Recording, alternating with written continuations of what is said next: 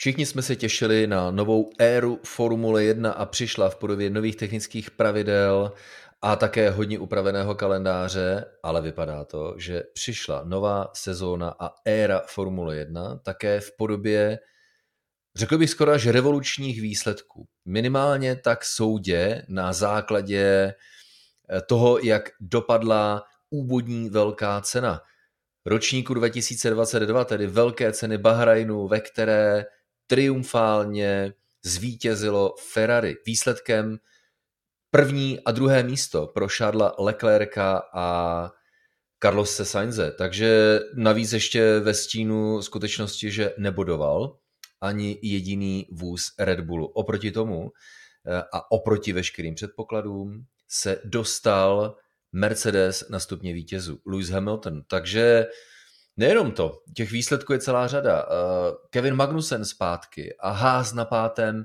místě. Nováček seriálu Guanu Chou eh, bodoval hned ve své první velké ceně. je toho hodně a tím pádem na, nemáme jinou možnost, než eh, zahájit úvodní závodní Instapockets, tentokrát bahrajnský Instapockets, což je pořad podcastu Kolo na kolo a rozebrat, co se to v bahrajnské poušti odehrálo. Zdraví vás Tomáš Richter a tradičně Jiří Košta. Já tě zdravím Tomáši a zdravím i naše posluchače. No také zdravím. Pevně věřím, že eh, si to naši fanoušci a posluchači užili, byť se mezi nimi najdou tací, kteří pochopitelně ne, zejména ti, kteří se řadí mezi fanoušky Red Bullu, McLarenu, Aston Martinu, ale to jsou takové ty negativní příběhy. Ty pojďme odložit až na pozdější dobu, Jirko, mě nezbývá než položit klasickou otázku. Co říkáš na triumf Ferrari? Forza Ferrari! Ferrari is back a to si myslím, že je něco, co jsme si všichni přáli, nebo aspoň tak 90% z nás, ať už fandíte komukoliv, protože Ferrari prostě musí být nahoře a Ferrari musí bojovat o vítězství a o tituly. Takže já jsem hodně rád, že jsme se nemýlili ani v našich predikcích a že skutečně Ferrari is back, i když samozřejmě byl to jeden závod a stát se může cokoliv během sezóny. Musíme to tak brát, protože Formule 1, eh, její jakousi doménou je takzvaná vývojová bitva. Já nechci používat silné termíny typu vývojová válka, protože si myslím, že lidstvo teď eh, bylo trošku poučeno, že se slovy a jejich fonetickou sílou je potřeba šetřit, ale vývojová sportovní technologická bitva si myslím do prostoru Formule 1 hodí, protože taková Formule 1 je. My nevíme, co přijde už příští víkend ve velké ceně Saudské Arábie, co přijde v závodě číslo 4, 5, 10, ale soudě podle výsledků prvního víkendu, tak můžeme říci, že alespoň pro tentokrát Ferrari is back, Ferrari je zpátky. Jirko, nedalo mi to nevzpomenout na sezonu 2019 a také trošku připomenout, že současný příběh Ferrari se začal psát už před pěti lety v letech 2017, 18, 19, hlavně 17, 19, Ferrari vypadalo na to, že bude bojovat o titul mistra světa. A v prvních dvou třetinách obou zmíněných eh, sezon tomu tak skutečně bylo, než Ferrari spíše procedurálně než technicky odpadlo. Ale pak přišla eh, jakási tajemná dohoda mezi Ferrari a Mezinárodní automobilovou federací ohledně motorů, jejíž Aspekty jsme v minulosti a v našich předchozích epizodách podcastu Kolo na kolo rozebrali, takže my máme nějaký názor to, eh, na to, co se dělo, ale celou loňskou sezónu Ferrari se tak trošku po tajmu připravovalo na letošní ročník. A ten přišel právě tímhletím výsledkem, když jsem vzpomněl právě velkou cenu Bahrajnu ročníku 2019, Charles Leclerc právě v té poslední sezóně, kdy Ferrari mělo velmi silný motor. Jak moc byl motor v souladu s pravidly, to už nikdy ne, se nedozvíme. Ale v závěru závodu Leclerc, který si jel vstříc vítězství ve velké ceně Bahrajnu, co by čerstvý pilot Ferrari, tak přišly technické problémy. Mám problémy s motorem. Nakonec vyhrál Lewis Hamilton No a Jirko Charles Leclerc podobný vtip eh, udělal, tedy podobný vtip, tenkrát to nebyl vtip, ale tentokrát udělal Charles Leclerc vtip, že kluci mám problémy s motorem. No tolik infarktů na boxové zíce Ferrari, těch bylo hodně, ale nakonec je to příhoda, kterou Charles Leclerc zmínil, že to byl skutečně vtip. No a Leclerc to do cíle dovezl na prvním místě. Jirko, eh, před Carlosem Sainzem, to znamená double, vem si, že je to double, Leclerc a Sainz na druhém místě a Carlos Sainz označil svůj výkon během tohoto víkendu jako nejhorší eh, během svého působení ve Ferrari. To je paradox, co? Celkem jo, když jsme viděli, jak se vyvíjela tého famózní loňská sezóna, tak já osobně jsem taky očekával, že by mohl Carlos skončit právě na, na tom nejvyšším stupínku a že by mohl mít pole position, ale nějak mu to nakonec nesedlo a to je přesně to, o čem hovořím. Důležité je sbírat eh, body v každém závodě a nejenom v jednom, což ukázal Red Bull. A proto si myslím, že Carlos nás také může překvapit. A právě Ferrari to komentovalo slovy, že dost možná tady vznikne nějaká týmová rivalita v boji o titul, ale podle Ferrari jsou to zatím příjemné starosti. Přesně tak, ale řekni mi, když už to otevíráme, a vím, že je to předčasné, protože se můžeme objevit v situaci za týden, za měsíc, za tři měsíce, kdy všechno bude jinak, ale Ferrari, jezdci Ferrari byli dotázáni na to, no a tak co budete dělat, když vy zrovna budete bojovat o titul mistra světa mezi jezdci stejného týmu. Tak po závodě prohlásili Leclerc se Sainzem, no tak byl by to příjemný, problém, ale řekni mi tedy na rovinu, komu bys v takovém eh, boji o titul mistra světa dával větší šance? Leclercovi a nebo Sainzovi? Já si myslím, že tato odpověď se mi může hodně vymstít, pakliže to bude tak nějak vyostřené podobně jako loni mezi Verstappenem a Hamiltonem. Takže je dobré vážit slova, ale můj pocit je pořád z toho, že Carlos Sainz má větší šanci a že je lepším jezdcem než Charles Leclerc nemůžu se zbavit toho dojmu především, protože Carlos je ve Formule 1 déle, prošel si těmi špatnými léty a už má těch zkušeností skutečně hodně, ale on nikdy nebyl právě v té pozici, že by měl silný vůz, nebo že by měl šanci bojovat o titul, nebo být na tom výsluní, takže proto je hodně takový upozaděný a nemá ještě žádné vítězství ve Formule 1, ale já mám pocit, že pak, když by se do toho šlo mentálně a psychicky, vys právě třeba loňská, předloňská sezóna, tak by Carlos byl víc ready než Charles, ale samozřejmě se můžu mílit, protože oba dva jsou to skvělí jezdci a myslím si, že na ten titul konec konců mají oba.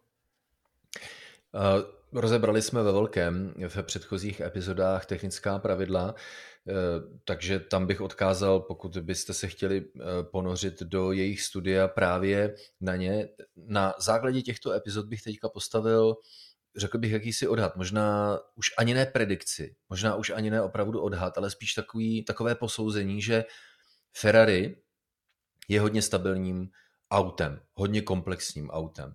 Všichni se shodnou, nejenom u Ferrari, ale také u konkurence, že motor Ferrari je tím nejsilnějším v celém startovním poli, o čem nás eh, přesvědčili také výkony vozů Haas a Alfa Romeo, ale Ferrari funguje i po té technické stránce, aerodynamické stránce, konec konců během samotného závodu se ukázalo, že eh, Ferrari má i velice rychlé závodní tempo. A to byla, Jirko, otázka, na jejíž odpověď já jsem se nejvíce těšil pochopit, jak to je teď doopravdy. Nakonec ještě po sobotní kvalifikaci uh, analýzy říkali, že no, hele, Red Bull je jasným favoritem pro vítězství v závodě.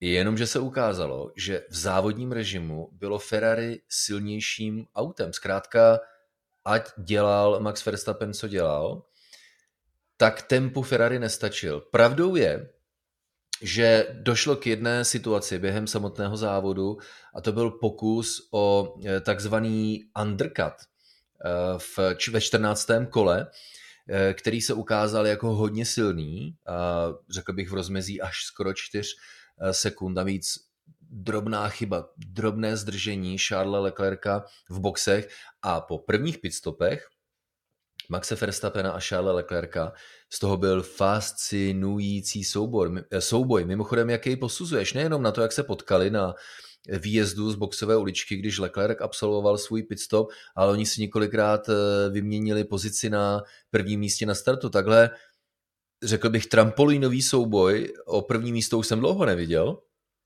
No nevím, jestli je to monoposty, doufejme, že ano a pravděpodobně ano, ale myslím si, že také je tam velký vzájemný respekt mezi Charlesem a Maxem, protože se znají už z motokar. a vědí, jak ty jezdci bojují proti sobě a jak zkrátka se mají postavit proti sobě na trati. Už je ve Formule 1 se potkali několikrát, takže mě to přišel celkem jako gentlemanský souboj, když to porovnáme s Verstappenem a Hamiltonem loni. Takže to se mi hodně líbilo a zároveň to tedy bylo hodně emotivní a ukázalo se, že tedy oba dva mají balls, ale byl to ten správný soubojový těství. Myslím si, že nikdo nemůže říct ani půl slova na to, že to bylo fair, nefair, takhle to má zkrátka být. No, respekt. Já si myslím, že eh, spíš znalost mezi oběma závodníky, protože Charles Leclerc říká, já vím, že je Max Verstappen velmi agresivním pilotem, ale to já jsem také. Takže si myslím, že je to spíš respekt eh, v podobě znalosti toho, že oba o sobě vidí, jak jsou agresivními piloty a ve výsledku, když to mají oba stejně, tak pak je z toho eh, takováhle parádní bitva. Jenom pojďme asi možná se rychle přesunout eh, k samotnému závěru velké ceny, protože tam vyvrcholilo něco, co Christian Horner jako šéf Red Bullu nazval tou nejhorší noční můrou. Nejenom, že tedy nevycházely ty undercuty, jak při prvním, tak druhém pitstopu Maxe Verstappen, on se zlobil na adresu svého týmu. Vy mě říkáte, že musím na ty pneumatiky být trošku šetrnější ale kdyby bylo na mě, tak se určitě před Leclerca dostanem. A Helmut Marko, poradce týmu Red Bull, šedá eminence, tak souhlasil, no kdyby se, na, byla to trošičku chyba eh, Verstappenovi říkat, ať šetří pneumatiky na výjezdu z boxu, protože kdyby se dosta, dokázal před Leclerca dostat, tedy dokázali předjet právě využitím onoho undercutu, tak eh, by situace samozřejmě byla trošku jiná, protože být na prvním místě než na tom druhém, tak eh, má přeci jenom, přeci jenom jinou konstelaci šancí. Takže tady to zkrátka nešlo, ale pak přišly zajímavé problémy u Red Bullu. První, už v podstatě od třetího kola, byly problémy s přehříváním brzd na voze Maxe Verstappena. Jak moc na ně doplatil Pierre Gasly, to je otázka, protože právě kinetický, řešení kinetického motorgenerátoru může za ty šílené plameny eh, ve čtvrté zatáčce na stejném místě, kde před dvěma lety tak šíleně havaroval Roman eh, Grožán. Eh, Max Verstappen se potýkal s potíži s problémy na systému řízení, tedy že mu nezatáčel volant, respektive když zatočil volantem, kola nereagovala včas, musel trošku více pootočit. Existují spekulace, že Red Bull poškodil systém řízení Verstappenova auta eh, při jednom eh, z pitstopů. No a pak eh, přišla Jirko třetí komplikace v podobě problému s palivovým systémem. Vypadá to, jako kdyby Red Bull nebyl úplně dostatečně připraven na letošní sezónu, protože samozřejmě byl účastníkem velmi houževnatého boje o titul mistra světa v závěru loňské sezóny. Navíc je trošku jiná specifikace paliva pro letošní sezónu a vypadá to, že Red Bull se začal eh, potýkat eh, situaci, kdy už měl méně paliva v nádrži, tak se začal potýkat s vypařováním. A to znamená, že palivové čerpadlo už začalo sosat vzduch v momentě, kdy palivo v nádrži už zač- začalo být trošku teplé a to mělo v důsledku vliv na to, že palivové čerpadlo selhalo. Nejprve u Maxe Verstappena, a pak u eh, Sergia Pereze, jeho týmového kolegy. Takže takhle náhle v závěrečných kolech přišel Red Bull skrze řadu technických problémů o body. To byla infarktová eh, podívaná pro fanouška Red Bullu. Co si o to myslíš? Pro mě osobně to bylo hodně překvapivé, protože jak začal mít Verstappen ty problémy s řízením, tak jsme si říkali, tyjo, co se děje, vzhledem k tomu, že inženýři neviděli ani nic na datech a vlastně oni neviděli nic až do poslední chvíle, což je takové hodně překvapivé a netypické pro Formule 1, ale v určitý moment už pravděpodobně u Red Bullu věděli, že prostě je to průšvih a že se s tím nedá nic dělat. O to víc mě to překvapilo třeba, když jsme měli mohutné testování během uplynulých eh, víkendů v Bahrajnu a v Barceloně, že Red Bull na tento problém nepřišel. Ale to se může stát a říkali jsme to před začátkem sezóny, že prostě ta spolehlivost určí vítěze a stupně vítězů v Bahrajnu, potvrdilo se nám to a já osobně jsem tedy zvědavý, jak se s tím Red Bull popasuje, protože Grand Prix Saudské Arábie je už tento víkend, takže na nějaký návrat k rýsovacím prknům není úplně čas a je to něco, co mě třeba připomíná McLaren v roce 2005, kdy oni měli jednoznačně nejlepší vůz, ale nebyli spolehliví a díky tomu získal titul Renaulta Fernando Alonso. Což znamená, že se třeba může stát něco takového, protože to trápení může být na více frontách, může trápit eh, například i motor, který už není vyvíjen plně pod Hondou, nebo jiné problémy přesně s brzdami, které trápily McLaren, anebo tady čerpadlo. Takže uvidíme, uvidíme, ale Red Bull sice rychlé auto má, ale jestli spolehlivé, to se nejsou úplně jistý aktuálně. No, zatím, zatím určitě ne, ale eh, ne, že by nechtěl být Red Bull eh, připraven, ale těch scénářů, které tým musí absolvovat, aby ověřil připravenost jednotlivých systémů. A jedním ze scénářů je právě to, jak se auto chová, když už má v závěru závodu malé množství paliva, Eh, jedná se o novou složku, respektive specifikaci paliva označené jako E10, tak řada týmů se k ověřování toho, jak auto funguje, v režimu závěru velké ceny dostala Red Bull údajně nikoli a to je jedna ze zásadních položek, na kterou v závěru velké ceny Bahrajnu doplatil. Takže přesně jak říkáš. A Lewis Hamilton si to tak nějak trošku vzal do pusy, říká, spolehlivost je strašně důležitá a říká, to, že jsme se dostali na stupně vítězů a George Russell, jeho zbrusunový týmový kolega, že dojel na čtvrtém místě, což eh, má za následek natolik solidní přísun mistrovských bodů, eh, v který Mercedes ani nedoufal před startem závodu, tak Lewis Hamilton říká, to jako není tím, že bychom měli štěstí. To je výsledkem naší tvrdé práce, protože spolehlivost je důležitá. Neměli jsme štěstí v tom, že Red Bull nedojel kvůli problémům s nespolehlivostí do cíle, protože to je součástí té práce. Takže Red Bull, Max Verstappen se hrozně zlobil. Není možné, abychom hned během první velké ceny nabrali deficit v podobě 6 a 20 bodů na současného lídra, nevím, jak se to dobře poslouchá jeho fanouškům a fanouškům týmu, ale na současného lídra průběžného pořadí mistrovství světa Charlesa Leclerca 6 a 20 bodů. Takže úchvatné příběhy, skoro až šoky, eh, chtělo by se říci, ale přeci jenom byl tam ten otazníček pochybností nad tím, jak nová technika bude fungovat, jak auta budou připravená, systémy vyladěné.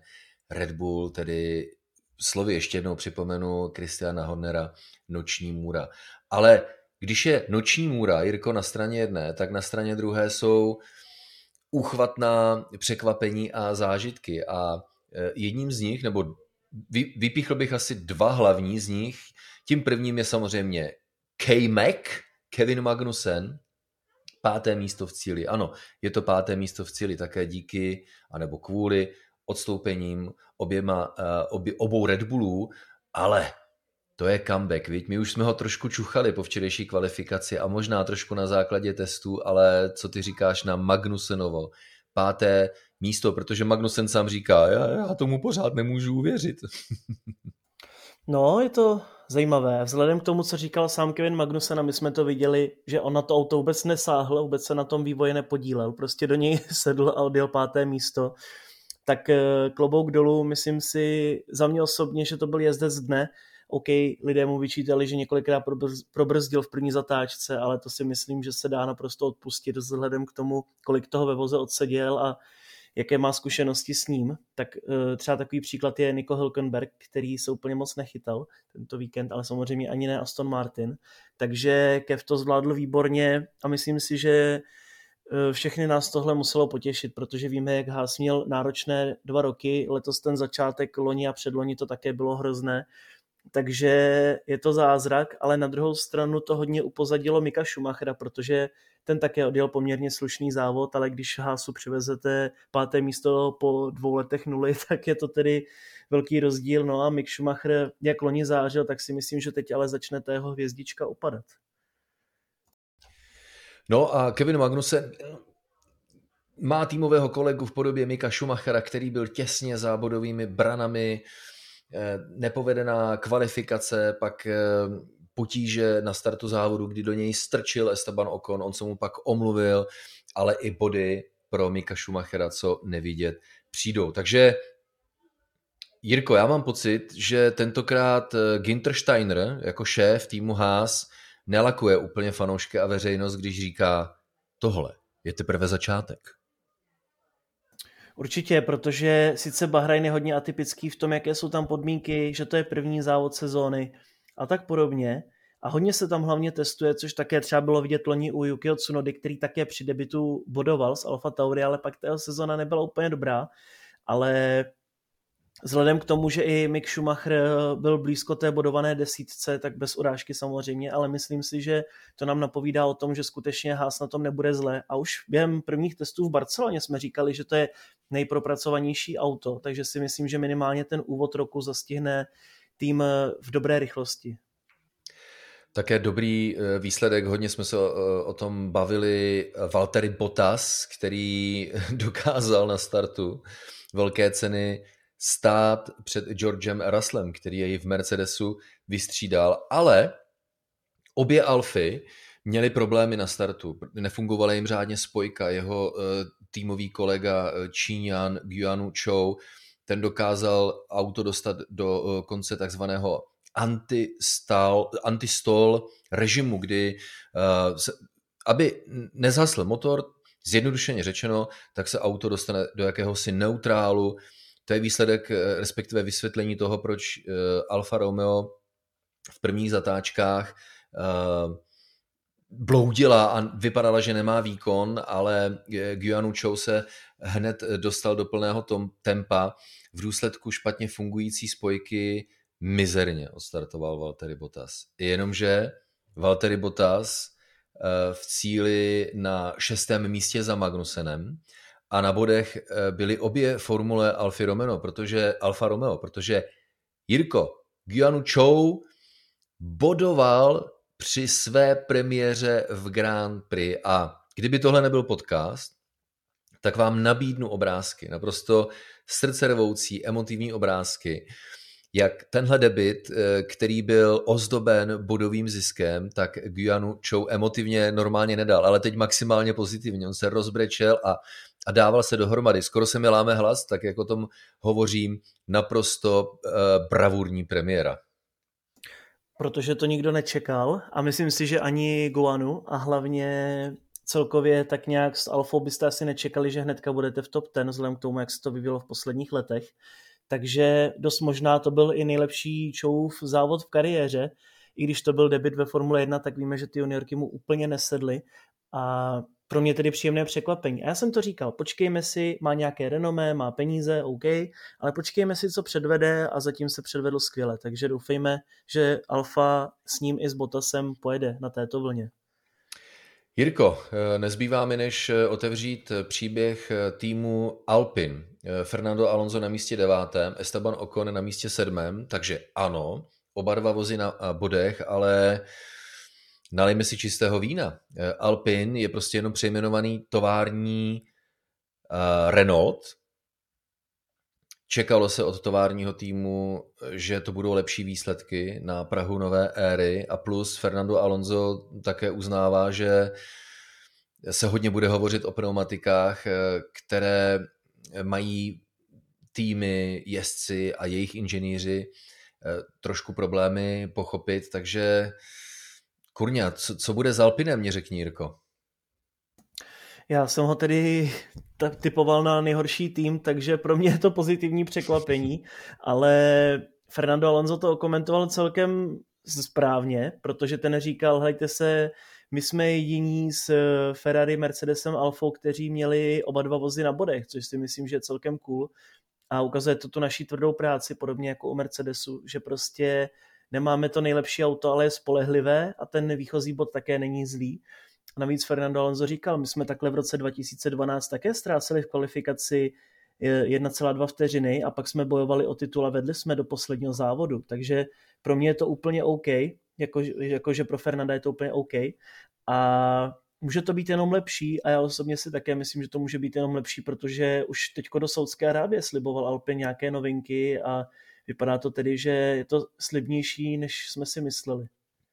No tak to jsem rád, že to bereš takhle pozitivně. Doufám, že nejseš jenom inspirovaný těmi, tím, tím PR jazykem, že no, e, dva vozy na bodech, tak to je super, ne? No ale já bych to viděl spíš tak, že továrna by měla mít větší ambice takhle na začátku sezony. Na, Takže... druhou, na, druhou, na druhou stranu, promiň, že tě předušil, ale na druhou stranu mají více bodů než obhájci titulu mistra světa a McLaren, takže to je super, ne? no a to, to, to, to je ten whataboutismus, víš, jak se říká. Jako přesně. přesně. takže teď nám to tady hezky ukázal, exemplář, ale počkej, teď uh, smrtelně vážně samozřejmě přeju, aby eh, se Alpinu v dalších závodech dařilo. Ale mám pocit, že z řeči těla a mezi řádky toho, co říká Fernando Alonso, tak si je vědom toho, že to asi není tam, kde by to eh, mělo být. Navíc manažerské změny přicházejí teďka, řekl bych, v uplynulých dnech až týdnech a eh, je to, je to na dlouho. Uvidíme, doufám, že to dobře dopadne. Ale kdo je na tom ještě hůř než Alpin? tak eh, teď nemyslím co do výsledků, eh, protože alespoň dojeli do cíle, ale Jirko, Krucinál Fagot, co říkáš na McLaren? Jsme se vrátili do roku 2015, myslím. Já doufám, no, že ne. no, no, velký špatný. je, to, Já... je, to, je to tragédie, no, zkrátka. Já doufám, že ne, protože před eh, těmi několika lety, období, které ty zmiňuješ, tak eh, byl McLaren rozsypaný manažersky, teď není, ale pravdou je, že to auto nefunguje. McLaren byl donucen kvůli problému s brzdami, eh, které objevil už právě během tří denního testování ještě před začátkem sezóny, specificky na okruhu v Bahrajnu, tak musel upravit aerodynamiku tak, aby se právě se zmiňovanými problémy na brzdách vypořádal. To auto vůbec nejede, nesedne na tu relu ani uh, Lenda Norrise, ani Daniela Ricciarda. A pravdou je, že i když je Andreas uh, Steidl, uh, Seidl, pardon, trošku optimističtější ve smyslu toho, že no, jako jo, nedokážeme to vyřešit skrze nastavení auta přímo na závodní dráze, ale v továrně tam už, tam už to ladíme, tak mě trošku zaskočil nepříjemně až skoro Jirko Lando Norris, který říká, no, jako chtěl bych, abych mohl říct že to nejhorší máme za sebou, ale asi nás čeká teď nějaké období bolesti, bolestivého zlepšování se. Jak dlouho Jirko bude, tak to je asi teď eh, ta největší otázka pro všechny fanoušky McLarenu, protože na ní jednoduše neexistuje odpověď. Hmm, neexistuje a hlavně to byla studená sprcha, protože jsme je taky typovali v té top 5. I oni sami sebe konec konců. Lando Norris říkal sice OK, tak Haas by mohl být eh, v té top 4, ale my jsme za nimi, nebo třeba na šestém místě ale ten tým podle mě vzhledem i ke strategiím a vzhledem k problémům s brzdami byl jednoznačně nejslabším v Bahrajnu, takže mají také co dělat, pochybuji, že se to zlepší z týdne na týden v Saudské Arábii a asi se to chvíli potáhne, ale nějaké ty bodíky postupně asi přijdou, i když tedy tímto stylem to nevidím, že by letos bojovali o pódia. Je tam šance, že uh, problémy, se kterými se McLaren potýkal přímo na okruhu Bahrajnu, tak jsou specifické pro jeho charakteristiku. Jinde tam, kde nebudou brzdy tak namáhány, tak by to mohlo být lepší, ale to nic nemění na tom, že to auto musí fungovat jako celek. Takže uh, McLaren teď eh, čeká hodně úkolů v režimu domácích prací. Jirko, máme za sebou první závod, nové technické regule, takže jednak co ty si odnášíš z úvodního víkendu? Jaký z toho máš dojem? No a co říkáš na nová technická pravidla? Mm, já musím říct, že mně se všechno líbilo, já jsem s celým víkendem spokojený, protože ta první Grand Prix prostě měla všechno. Souboj o vedení přímo na trati, to jsme chtěli, souboje na trati, míchalo se nám to hodně, hlavně po startu, zajímavé strategické bitvy, hodně agresivní a velmi, velmi odlišné. A tak nějak jsme se prostě nikdy ničím nenudili, zároveň také myslím, že Eh, nový ředitel závodu zastal svoji funkci dobře, co se týče trestů a varování během celého víkendu i F2 a F3. Takže samé pozitivní věci a mě to až překvapuje, jak to všechno dobře dopadlo na tu premiéru, tak doufejme, že nebude Jida o tomto víkendu zklamáním. Já si myslím, že nebude už jenom proto, že vůbec nevíme, co od ní čekat. co do konfigurace hodně odlišný okruh, ale přidám také svůj dojem.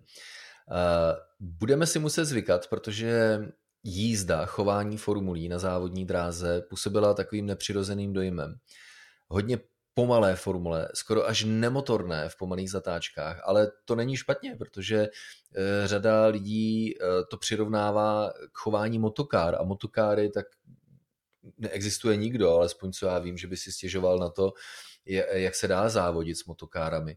Oproti tomu ve středně rychlých zatáčkách, v rychlejších zatáčkách eh, jsou ta auta rychlá. Vypadá to, že skutečně dokáží jezdit v těsném závěsu. Trošku otazníky nad tím, jak budou fungovat pneumatiky, protože ty by po hříchu a bohužel mohly být zase limitujícím faktorem. Eh, faktorem. Ale to je všechno na základě poznatků úvodní velké ceny, teprve prvního závodu, z sezóny, která by měla mít 22 nebo 23 velkých cen.